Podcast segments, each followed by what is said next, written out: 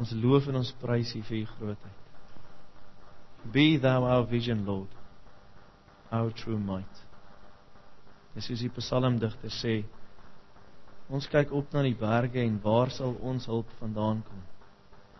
Ons hulp kan net kom van die Here wat hemel en aarde geskaap het en wat trou bly van nou af tot in ewigheid. Gemeente, groet julle in die naam van God die Vader, van Jesus Christus die Seun en die Heilige Gees. Amen. Vriende in ons Here Jesus Christus. Ehm um, eerstens moet ek welkom sê van my kant af in 2013. Dit is 'n uh, wonderlik om hier te kan wees. 2012 het vir ons elkeen is ek seker sy eie uitdagings ingehou en ons is nou al amper deur Januarie, maar dis nou die eerste keer wat ek julle wat ek julle sien, so ek ek sê vir julle welkom en ek hoop die Kerstyd was goed geweest. Um ons het ons Kerstyd was 'n bietjie vreemd geweest. Ons was ongelukkig in Suid-Afrika geweest waar die son heeltyd geskyn het en ons heeltyd op die strand was, maar ons het aan julle gedink in daardie tyd, so moenie kommer nie.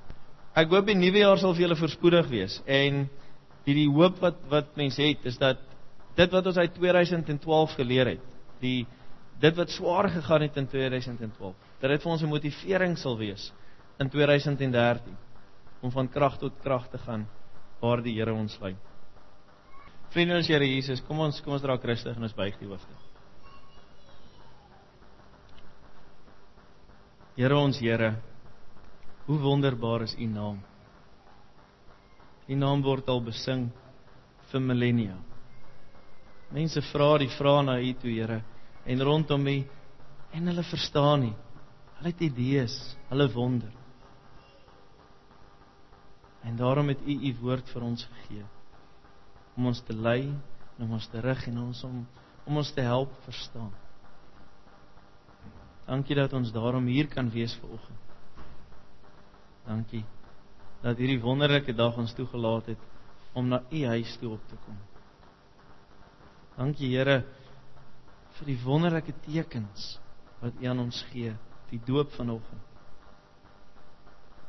Dat U ons as gemeente by hierdie geleentheid daarvan oortuig het en weer eens herinner het dat U as Vader ons liefhet. U seën ons red en U Gees in ons harte woon. Dankie dat ons opgeneem is in U verbond, Here. En dat jy elke gedoopte, elke gelowige aanneem as u kind. Dankie dat ons deel kan wees van die gemeente wat aan ons 'n geestelike tuiste bied. En dat ons hier u evangelie kan hoor en 'n gemeenskap kan hê met mekaar en met u en dat ons dit kan gaan uitleef. Neem tog Here ons lof en ons aanbidding aan. Hoe wonderlik is dit om nie tot U te kan sing, te kan bid en uit U woord te kan lees en te kan leer nie. Lei ons in die besonder waar ons vir Kaitlyn wat pas gedoop is. Lei haar dat sy u warmte en u nabyheid sal ervaar en altyd tot U eer sal lewe. Inspireer ons om altyd na ander uit te reik. En Vader, gee dat ons die betekenis van ons doop ons eie sal maak. Gee dat ons lewe van U verlossende teenwoordigheid sal getuig. En daarom Heilige Gees vervul ons sodat ander in ons lewe kan sien dat U ons lei en troos. Here ons bid ook vanoggend vir Henry en Antoinette. Doopouers van kyk. Ons bid vir die gemeente. Gee aan elkeen die krag en die geleenthede om die voornemens en beloftes wat ons teenoor U bely en maak dit getrou na te kom. Here God ons bid dat U ons nou sal lei. Dit stil maak in en om ons. Want U dienskneg en U diensmaagd luister en spreek tot ons Here deur U Gees. Amen. Vriende in ons Here Jesus Christus. Ons teksgedeelte vir oggend. Ons tema is waar is God of where is your God? En ons teksgedeelte vir oggend is Psalm 139. Psalm 139. Ehm um, en ons gaan die hele Psalm lees.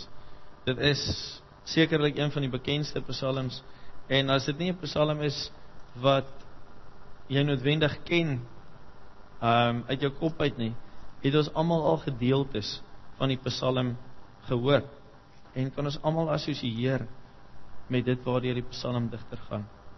Ek hou vir ons voor. Psalm 139 vir die koorleier van Dawid op Psalm.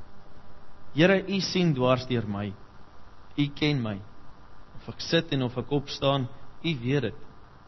U ken my gedagtes nog voordat hulle by my opkom. Of ek reis en of ek oorbly, U bepaal dit. U is met al my paaie goed bekend. Daar is nog nie 'n woord op my tong nie of U, Here, weet wat dit gaan wees. U omsluit my van alle kante. U neem my in besit en die wete oorweldig my. Dit is te hoog vir my begrip. Waarheen sou ek gaan om u gees te ontvlug? Waarheen sou ek vlug om u teenwoordigheid te ontkom? Klim ek op na die hemel, is u daar? Gaan lê ek in die doderyk, is u ook daar? Vlieg ek na die ooste of gaan woon ek in die verre weste? Ook daar lê u hand my. Hou u regterhand my vas. Ek sou die duisternis kon vra my weg te steek of die lig rondom my om 'n nag te verander. Maar vir U selfs die duisternis nie donker nie. En die nag so lig soos die dag. Duisternis so goed soos lig. U het my gevorm, my aan mekaar gewewe in die skoot van my moeder. Ek wil U loof want U het my op 'n wonderbaarlike wyse geskep. Wat U gedoen het, vervul my met verwondering. Dit weet ek seker. Geen been van my was vir U verborge toe ek gevorm is, waar niemand dit kon sien nie. Toe ek aan mekaar gewewe is diep in my moeder se skoot.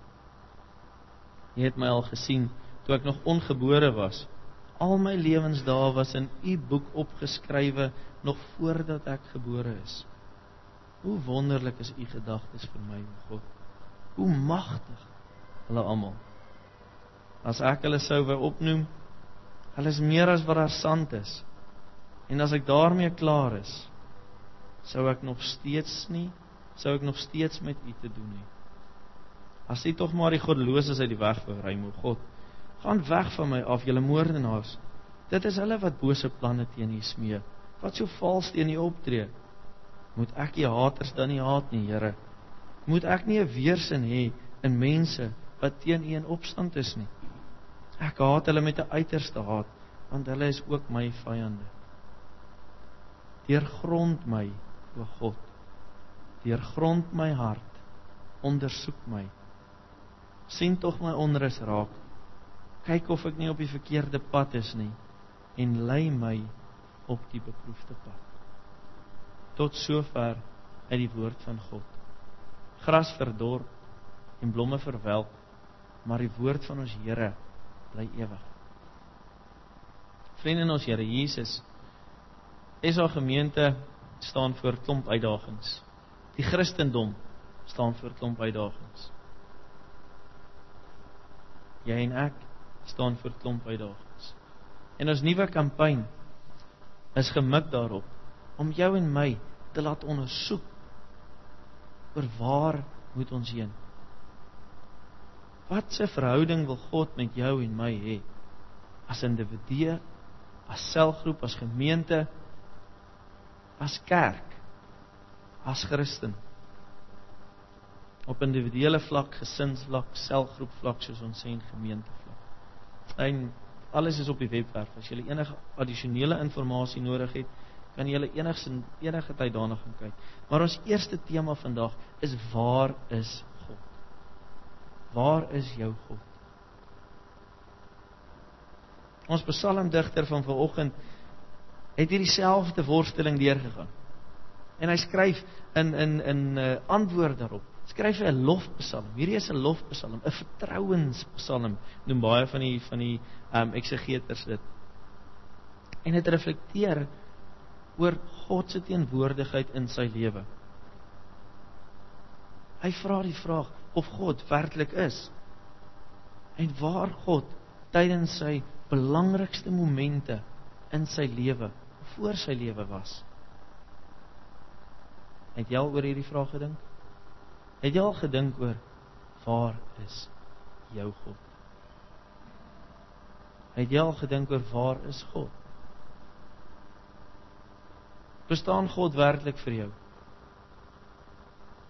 En die ander punt, in die belangrikste tye van jou lewe, wanneer dit die moeilikste miskien was in jou lewe, waar was God toe gewees?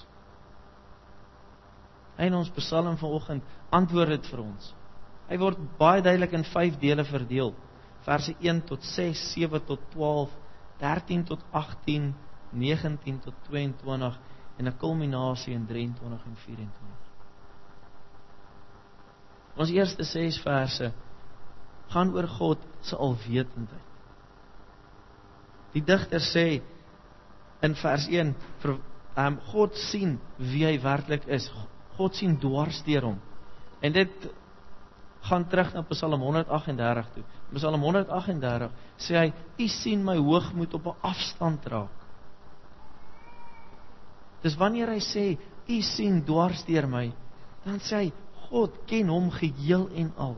Hy kan niks vir God wegsteek nie. God weet alles. Hy ken hom deur en deur.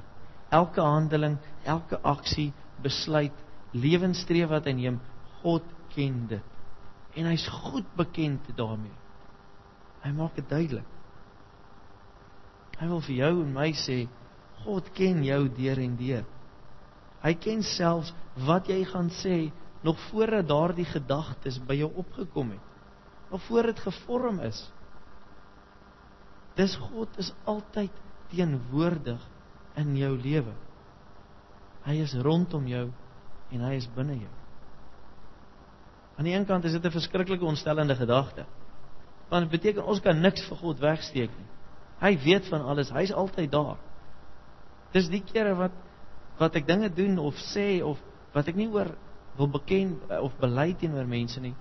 God weet daarvan. So dis ontstellend. Maar terselfdertyd, hoe gerusstellend is dit nie? Ek hoef niks vir God weg te steek nie. Ek het 'n absolute oop verhouding met hom. Geen geheime nie. Hy ken al my swaar. Hy ken al my seer, my hartseer. Hy weet presies hoe ek binne myself voel.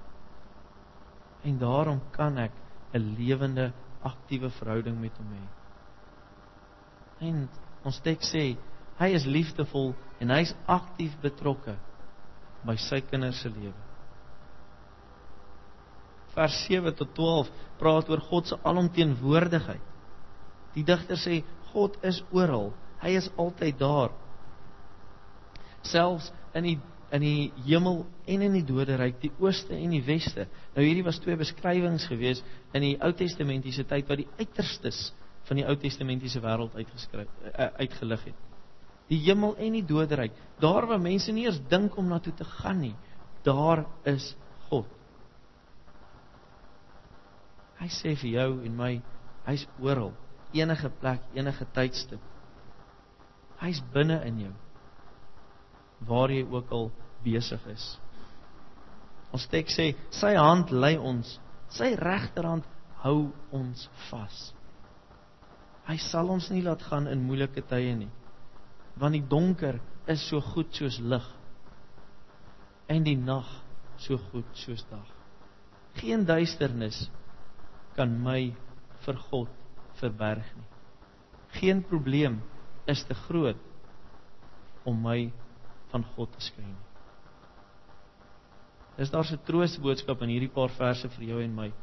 Dat God alomteenwoordig, hy's altyd by jou. Selfs sê ons teks, as jy van hom af wegvlug, weet hy waar jy is. Is hy met jou en is hy by jou? Al beleef jy omstandighede waar dit voel of jy ver van sy liefde en sy genade af is, is God daar ook daar lê sy hand jou en hou sy regterhand jou vas. Die volgende paar verse praat oor God se antwoord. Hy beantwoord vir die digter die vraag: Hoekom weet God alles van my af? Hoekom is hy altyd by jou? En die antwoord wat hy kom is dat God die skepper is. Hy het alles gemaak. Ek is aan mekaar gewewe in die skoot van my moeder. Daar het God my reeds gesien, sê hy. En hierdie besef vul ons skrywer met verwondering en dit roep hom op tot 'n loflied tot God oor sy mag, sy kreatiwiteit, sy liefde, sy omgee, sy aandag tot detail. Van geboorte af het sy hele lewe voor God oopgelê soos 'n oop boek. Dis God het geweet waar hy gaan val. God het geweet dat hy in Psalm 138 hoogmoedig gaan wees. Maar God het steeds moeite gedoen om met hom 'n pad te stap. Vir jou en my is hierdie 'n versekering. Want dit geld vir jou en my net soveel. Die skrywer roep jou op om God saam met hom te loof. Hoe wonderlik is u gedagtes vir my o God. En dan sê hy as ek net een keer gaan dink of as ek gaan dink vir gaan opskryf elke keer as wat ek iets oor God dink of iets van God kan sê wat ek ken en dit word soveel soos die sand in die see dan begin ek maar net om God se almagtigheid te beskryf. Job sê vir ons 'n sekonde in die tyd van God is soos wanneer 'n voeltjie sy bekkie sluit teen 'n rots teen 'n bergrots. En wanneer daai bergrots weggeslyp is is dit 'n sekonde aan 'n dag van God. Dis God is almagtig. Maar hy's by jou. Hierdie almagtige God is betrokke by jou lewe van geboorte af reeds. Hy weet waar jy gaan presteer. Hy weet waar jy gaan val. Hy weet waar jy gaan struikel en waar jy hom werklik nodig gaan hê. En die ongelooflike is hy wil die beste vir jou sy kinders hê. Die troostboodskap is dat die woord van God vandag met my en jou is. En dat hierin opgeskryf is die riglyne van God se woord en sy wil vir jou en my lewe. Dat jy en ek 'n goeie en vervullende lewe kan gaan leef saam met hom. Dat ons nooit gestrand of alleen of sonder raad sal wees nie, want God se woord dui vir ons aan waarheen ons moet gaan. En daarom roep die psalmdigter jou en my op om saam met hom te buig voor die God wat soveel vir jou en jou kinders omgee. Vers 19 tot 22 is 'n bietjie van 'n verandering, is 'n wenteling. En dit gaan hy praat oor die haat en die vyande ensovoorts, maar dit gaan nie oor die haat en die wraagsuk en die harteloosheid van die teks nie. Maar dit gaan meer om die eer van God wanneer ons God se woord wil nastreef, wanneer ons sy woord en sy wil verstaan, dan word sy visie jou en my visie. Dan word sy fokus jou en my fokus. En dan word sy wil jou en my wil. En as ons dit so insien, dan verstaan ons. Want dan kan 'n goddelose leefstyl nie meer met ons leefstyl akkommodeer nie wanneer jy en ek verstaan en ons besef wie God is dat hy die almagtige alwetende alomteenwoordige God is wat lief is vir jou. En wanneer jy besef wat sy wil vir jou lewe is dan kan ons nie assosieer met 'n goddelose leefstyl nie.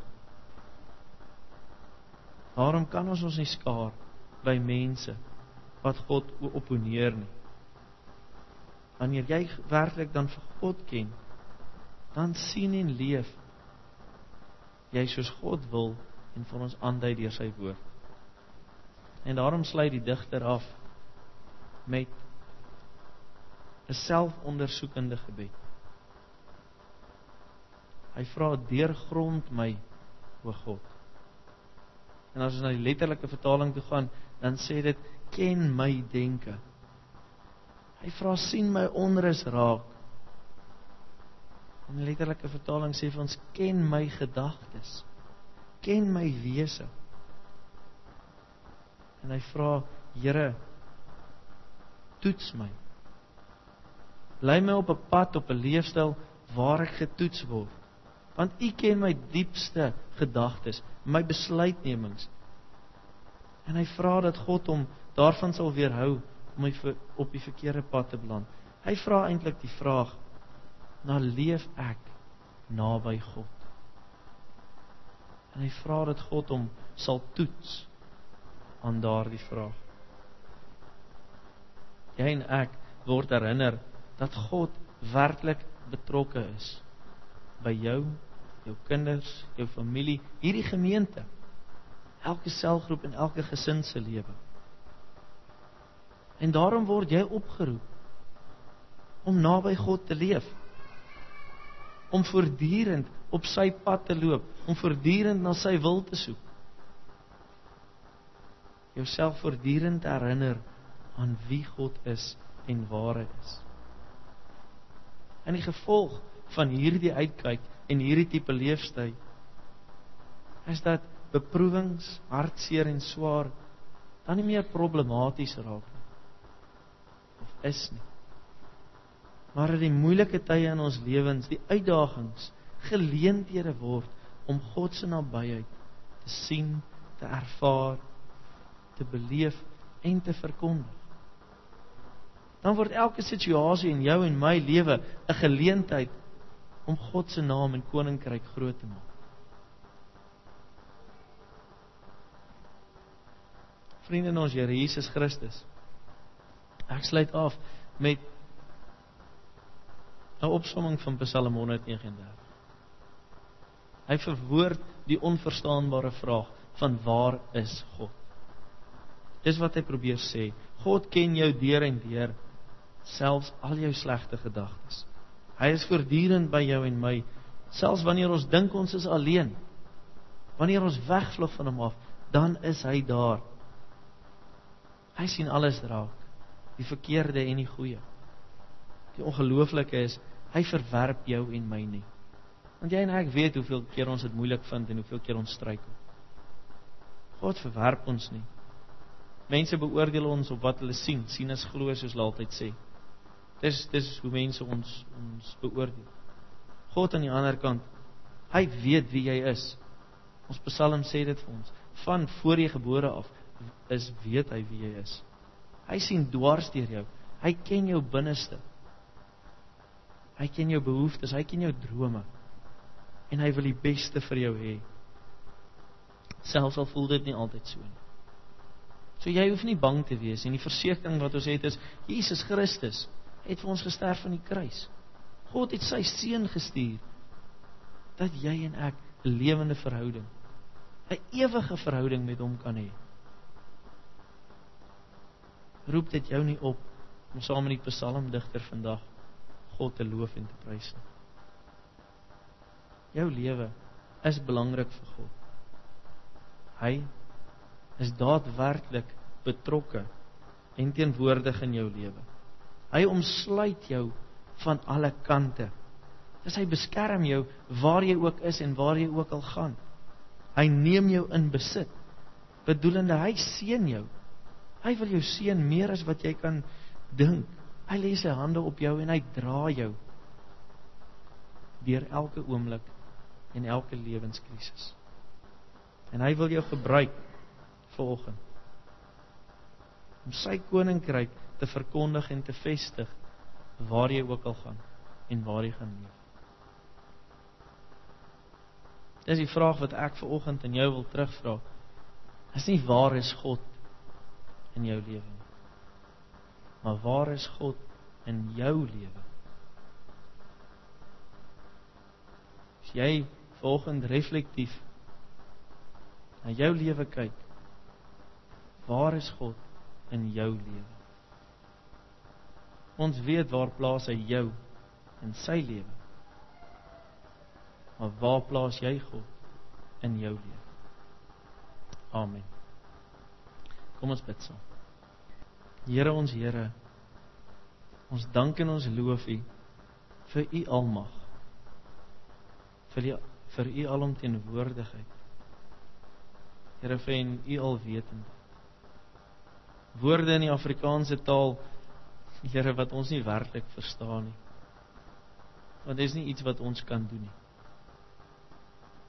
Ons kan dit definieer. Begryp ons dit werklik? Ek twyfel. U is groter as wat enige een van ons kan dink. En daarom sak ons neer op ons knieë volgens Here. Buig ons ons hoofde en dank ons U vir U liefde. En wanneer ons in ons harte besef wat dit beteken, juig ons soos wat ons gesing het vanoggend. Want ons besef U is ons krag. U is ons visie. Here, en deur ons verhouding met U kry ons lewensbetekenis. Here, ons bid vanoggend vir elkeen in hierdie gemeente wat swaarheid, wat hartseer het. Hulle wat in hospitale is, hulle wat siek is. Hulle wat emosioneel deur moeilike tye gaan. Here, u woord sê vanoggend, u weet waar ons is. En daarom vra ons Here, gee uitkoms. Here, maar wanneer U nie dadelik uitkoms gee nie, help ons verstaan. Help ons kyk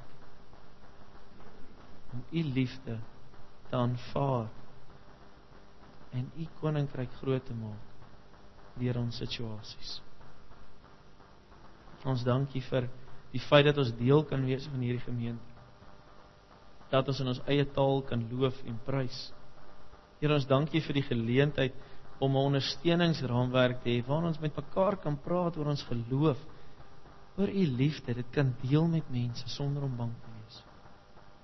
En daarom vra ons, lei ons deur u Gees, gee ons die krag om dit voortdurend te doen, nie net binne hierdie hierdie omgewing nie.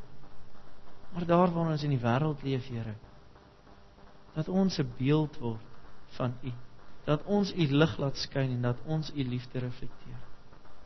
Here, ons wil dit doen want U is die prioriteit in ons lewe. U staan voor in ons lewens. En daarom dra ons elke geliefde van ons aan U op.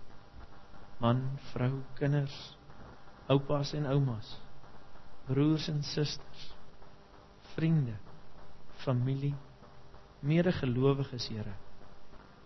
Wil U elkeen lei, sterk en bystaan en dat niemand ooit sal twyfel in u teenwoordigheid nie. Maar dit hulle vashou en vertrou aan u liefde. Ons bid hierdie dinge.